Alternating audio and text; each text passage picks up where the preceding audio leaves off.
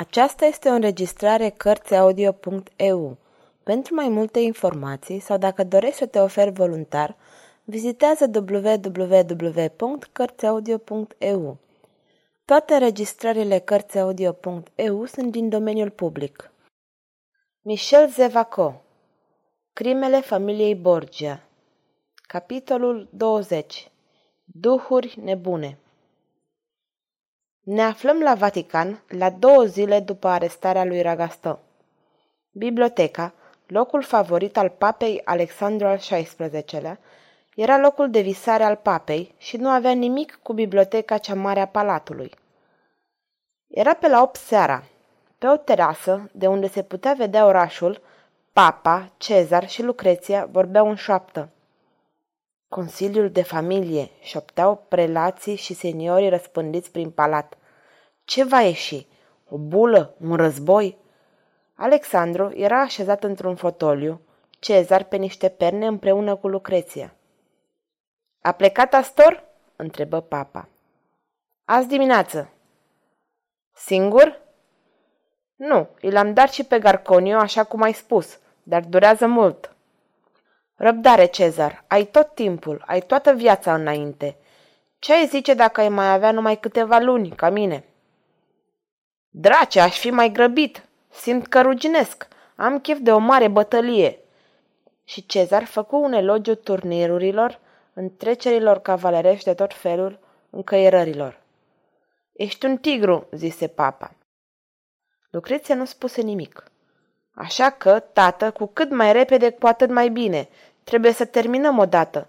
Altfel ne vom pune în cap toată Italia.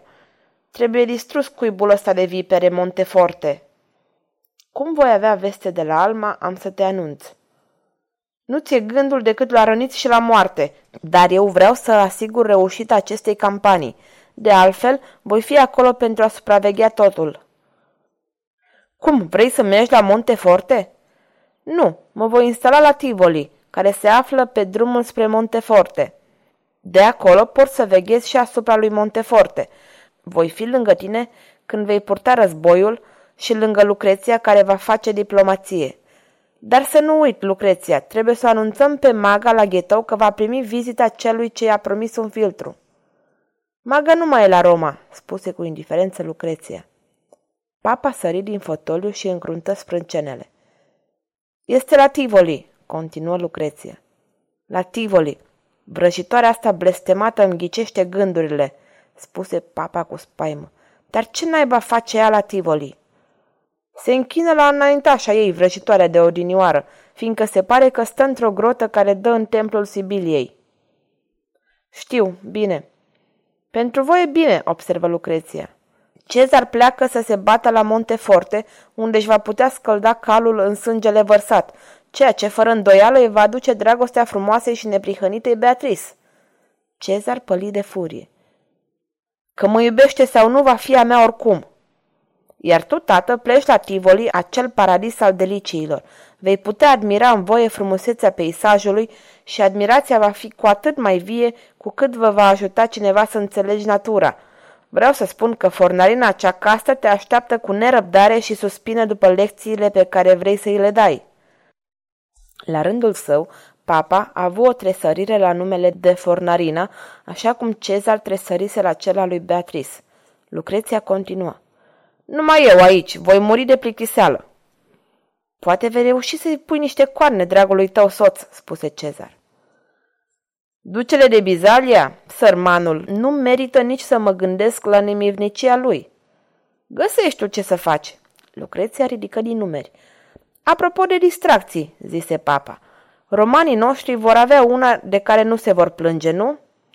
A, da, execuția domnului Ragastă, zise Cezar și furândul Lucreției să se înfioare la acest nume. Când îi taie capul?" întrebă ea cu răceală. Poi mâine, la răsăritul soarelui, soră. Vei veni, nu?" Bineînțeles." Cezar rângea printre dinți. Avea o față înfricoșătoare. Fulgerător, gândul că primever ar putea să-l iubească pe Ragastă provocase o durere ascuțită. Ragastă, iubitul ei? Fierul roșu îi străpungea măruntaiele. O ură năvalnică îi întuneca mintea. Lucreția era animată de cu totul alte gânduri și îl imagina pe cavalerul neînfricat în întunericul celulei înlănțuit, dar demn frumos ca un înger sau ca un diavol. Îi luă fața în mâini și îl sărută lung, prinsă de o pasiune fără margine. Prin trupul ei scânteiau fulgerele patimilor nestinse. Gura ei apăsă buzele lui, încet, apoi năvalnic, sărutarea se preschimbă în arșiță și foc, iar ea arde ca o flacără în brațele lui înlănțuite, îngâindu-i trupul și dăruindu-se acolo în întunericul murdar al celulei. Oh, ce șoapte! Toți trei, respirând pătimași, uitând de prezența celorlalți, erau sub imperiul pasiunii. O oră trecu astfel în liniște. Când își reveniră din visare, se priviră, toți erau palizi. Adio, copii, vreau să mă odihnesc, spuse papa. Eu voi medita la planul de bătaie, zise Cezar. Iar eu mă voi gândi la o distracție inedită, sfârși Lucreția. Câteva minute mai târziu, Lucreția se afla în camera ei la Palatul Rian.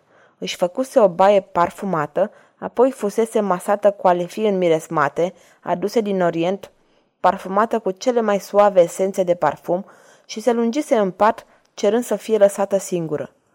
Cu capul așezat în dantelele perinelor, se gândea cum să-și pună în aplicare planul. Vroia să-l vadă pe Ragastă. Era hotărâtă să coboară în celula lui și acolo, pe la trei dimineața, Lucreția se îmbrăcă singură fără ajutorul cameristelor. Își puse o pelerină și porni spre castelul Santange. Roma doarme. O liniște solemnă stăpână cetatea eternă. Cu pași repezi, cu ochii strălucind de patimă, se îndrepta spre voluptățile pe care le visa și pe care le căuta și în pragul morții. Sfârșitul capitolului 20